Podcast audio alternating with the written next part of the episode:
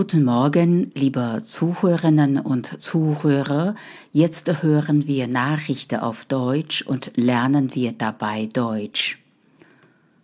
Luftangriffe in Syrien.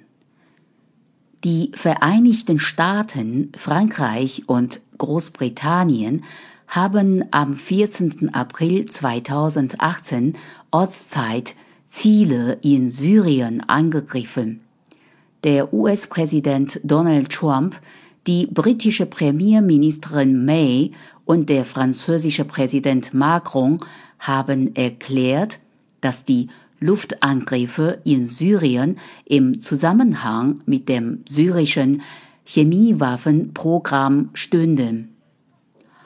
An dem Einsatz waren den Angaben zufolge Schiffe und Flugzeuge beteiligt.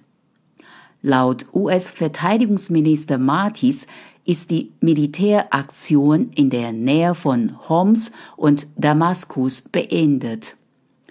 Weitere Angriffe seien vorerst nicht geplant. Das russische Verteidigungsministerium hat mitgeteilt, dass die USA, Frankreich und Großbritannien insgesamt mehr als 100 Raketen abgefeuert hätten. Russland hat die Luftangriffe der amerikanischen, britischen und französischen Streitkräfte in Syrien scharf kritisiert. Das Außenministerium in Moskau warf den drei Staaten vor, den Friedensprozess in dem Bürgerkriegsland zu gefährden. Auch der Iran hat die Luftangriffe westlicher Staaten verurteilt.